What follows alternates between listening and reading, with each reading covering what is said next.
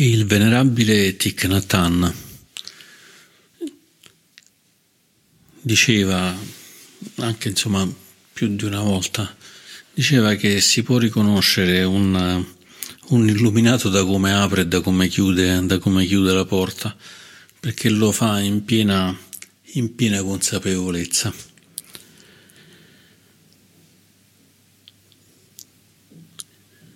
E poi raccontava anche un altro aneddoto di un monaco che pensava di essere pienamente illuminato. Una volta andò a trovare il suo maestro con, che pioveva e aveva un ombrello per proteggersi dalla, dalla pioggia. E entrando poi il discepolo dal maestro, dopo un po' che parlavano, il maestro gli chiese: Ma il tuo ombrello? Dove l'hai appoggiato? A destra o a sinistra? E Monica disse, non me lo ricordo. Allora disse, allora devi continuare a lavorare, ancora, ancora non hai fatto tutto quello che va fatto. E queste due cose sono due bei, due bei spunti, uno spunto di gentilezza verso le azioni che facciamo e lo spunto di consapevolezza verso qualunque azione che facciamo. Sono due cose così incredibilmente, incredibilmente difficili. Noi però possiamo coltivare questo, questo spunto tramite, tramite la meditazione, tramite la meditazione seduta, la meditazione formale o anche la meditazione camminata che è altrettanto utile, talvolta anche di più della meditazione seduta, dove osserviamo con, con cura l'alternarsi dei passi nel corpo, il respiro come si muove, le sensazioni che vengono prodotte e tutte le altre cose che possiamo fare da seduti ma che in movimento sono un po', un po diverse. Ed è anche una buona cosa quando meditiamo tanto alternare un po' di meditazione seduta, un po' di meditazione camminata, per evitare che le gambe ne risentano troppo.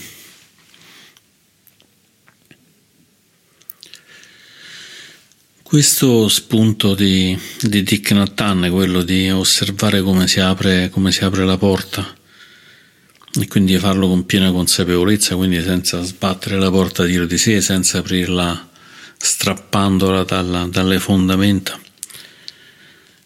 È un po' come essere attenti durante la meditazione alla propria, alla propria postura.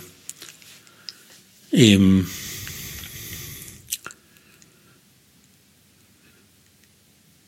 non c'è in realtà una grossa, una grossa differenza, è un modo per trasformare qualsiasi cosa che facciamo, appunto aprire una porta, aprire un computer portatile che è chiuso e va, e va aperto, o magari aprire il frigorifero, possiamo stare attenti in tutti i momenti dove si apre qualche cosa.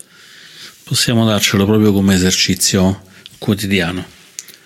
Cioè, oggi il mio esercizio di meditazione è stare attento ogni volta che aprirò una porta a come vado ad aprire quella porta se lo faccio senza, senza pensarci, se lo faccio con consapevolezza e osservando con consapevolezza, osservando se c'è grazia in questo, in questo, movimento, questo movimento che faccio. Grazia non vuol dire necessariamente lentezza, c'è anche grazia nei movimenti molto, molto veloci. Se vediamo un ginnasta che salta e fa un salto triplo in aria, c'è grazia completa in quel momento anche se è estremamente rapido. Un tuffatore che si tuffa dal trampolino da 15 metri fa tantissime cose, rotazioni, avvitamenti e così via, ma lo fa in totale e piena consapevolezza e con piena e totale grazia. Anche perché se non lo facesse con piena consapevolezza si farebbe veramente del male, quindi è quasi, è quasi inevitabile. Non è però inevitabile per noi aprire le porte con consapevolezza. Allora ci possiamo un po' sfidare, sfidare facendo dei, degli esercizi. Un giorno possiamo dedicare gli esercizi ad aprire le porte e a chiudere le porte, provando a stare attenti di quante volte ci dimentichiamo di essere consapevoli di aprire e chiudere le porte e magari ci ritroviamo improvvisamente in un'altra stanza e non sappiamo nemmeno come ci siamo arrivati. Un'altra volta possiamo portare questa consapevolezza, ad esempio, alla guida di un'automobile. Ci sono molti, molti problemi che si possono ottenere alla guida di un'automobile quando spingiamo il bacino molto in avanti e ci mettiamo in una posizione quasi, quasi sdraiata. Questo qui fa piegare in modo innaturale la spina dorsale, ci può addirittura portare pian piano ad avere più vibrazioni fino ad arrivare ad avere magari anche, anche un'ernia. E quindi quando ci accorgiamo di questa cosa, con molta consapevolezza, con molta gentilezza verso di noi, riprendiamo e muoviamo il bacino all'indietro fino a toccare completamente il sedile dell'automobile e poggiare magari la schiena al sedile dell'automobile, sentendo come questo cambio abbia subito un effetto anche sulla nostra, sulla nostra mente. E poi possiamo continuare a portare meglio l'attenzione sulle braccia che reggono il volante, stando attenti ad esempio che non ci stiamo innervosendo e stiamo stringendo in modo frenetico questo, questo volante, oppure se magari ci stiamo addormentando perché magari c'è una coda infinita e cominciamo a un braccio casca giù, l'altro sta appena appoggiato e se poi dobbiamo intervenire non abbiamo nemmeno, nemmeno la forza. Sta a noi scegliere l'esercizio giusto e dipende anche da quello che facciamo nella vita e da quello che, che possiamo fare in quel particolare momento. Se nel nostro lavoro dobbiamo portare pacchi, possiamo stare consapevoli, diciamo, durante il sollevare e l'abbassare di un pacco, come se fosse un esercizio di yoga, osservando ad esempio come sollevando un pacco questo qui scarichi nel corpo, scarichi nella schiena e che se lo facciamo con un buon equilibrio, piegando le ginocchia, mantenendo la spina dorsale dritta, ci faccia meno fatica e ci dia meno, meno problemi. Può essere un pacco, può essere portare le bottiglie dell'acqua o le buste della spesa dal, dal supermercato.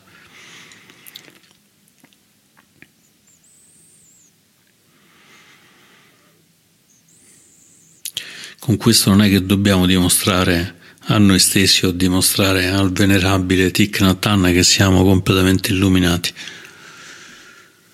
ma possiamo prendere spunto da, da, questo, da questa indicazione del venerabile Thich Nhat Hanh per dire ok, voglio portare un po' della consapevolezza, un po' di piccola illuminazione nel sollevare le buste della spesa.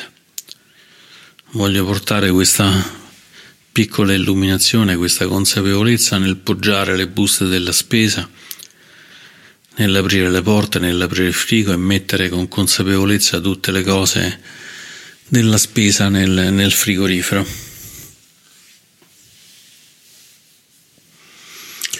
E così ogni, ogni cosa che facciamo diventa, diventa una pratica ed è incredibilmente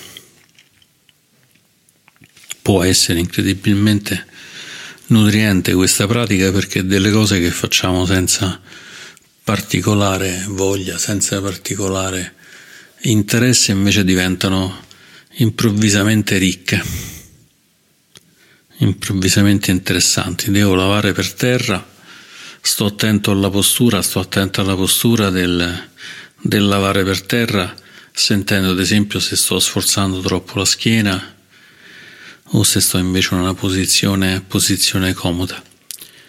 Quando si pratica lo yoga, quando si pratica il Qigong, tutte queste pratiche di consapevolezza in movimento, si bada a ogni, ogni movimento da molti punti di vista contemporaneamente, si bada dal punto di vista fisico, si bada alla respirazione che accompagna l'atto fisico e si può anche addirittura controllare i movimenti delle, delle energie, magari portando delle chiusure in dei punti e permettendo all'energia di fluire in altri, in altri punti ancora.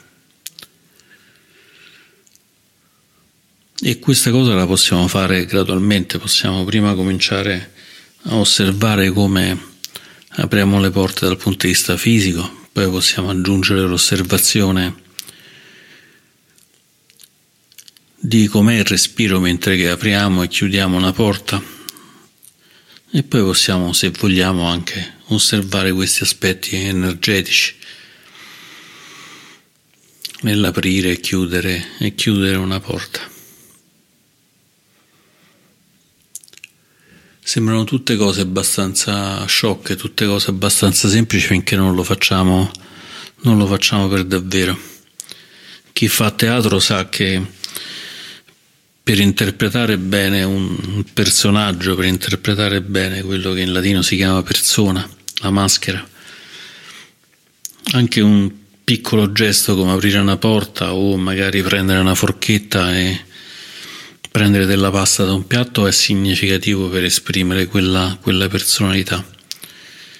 E l'attore, l'attrice, in qualche modo quello che fanno si spogliano della propria personalità per vestirsi coscientemente della personalità di, di un personaggio. Noi possiamo fare la stessa cosa invece con l'obiettivo di togliere il personaggio che ci anima e di cercare insomma di fare quei movimenti nel modo più fluido e naturale, e naturale possibile.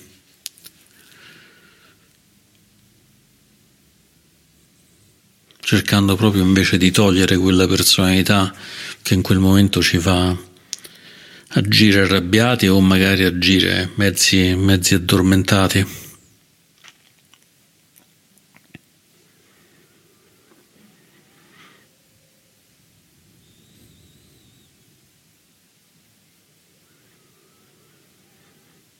Mi capitò una volta di entrare in una sala di meditazione, scalzo per come si entra nelle sale di meditazione, senza rendermi conto che col mio corpo così leggero calpestavo troppo il terreno e facevo rumore camminando, finché una persona non me lo fece notare e da quel giorno sto decisamente più attento a fare dei passi un po' più felpati in modo da non disturbare, da non disturbare gli altri.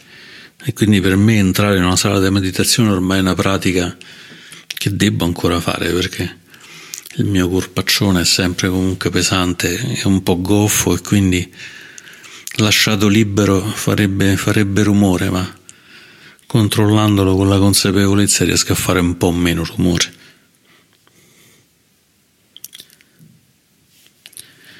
Si dice che gli indiani d'America siano così immersi nella natura che possono muoversi in un bosco senza fare, fare alcun rumore. E la pratica delle, dell'osservazione del corpo, la pratica del Dharma è quello di muoversi nel mondo senza fare rumore. È quello di muoversi nel mondo senza alzare nessuna polvere, senza fare nessun cerchio nell'acqua che ci portino, ci portino a del nuovo karma. Quindi è come vivere senza, senza creare questi legacci che ci portano da, da una vita, da una vita un'altra, da una situazione di dolore alla ennesima situazione di dolore. E magari anche controllando la postura durante la meditazione, magari anche controllando l'apertura delle porte o come apriamo il tappo di una bottiglia possiamo imparare a, a scivolare come fanno gli indiani d'America, i nativi americani, ormai si dice così, ma sono ormai vecchio, quindi li chiamo ancora indiani d'America. È come per i nativi americani scivolare in un bosco con 10.000 rametti, fruscelli e così via senza, senza fare alcun rumore. E avendo visto muoversi il venerabile Thich Nhat Hanh, quantomeno ho visto che cosa vuol dire muoversi senza fare, senza fare rumore, anche se lui non era un nativo americano, ma era un nativo vietnamita, o forse era un nativo di tutto, di tutto l'universo. e con l'augurio che questo insegnamento di Thich Nhat Hanh ci riverberi e ci aiuti e che ci consenta poi di aiutare tutti gli altri esseri, concludo le mie riflessioni di oggi. Grazie.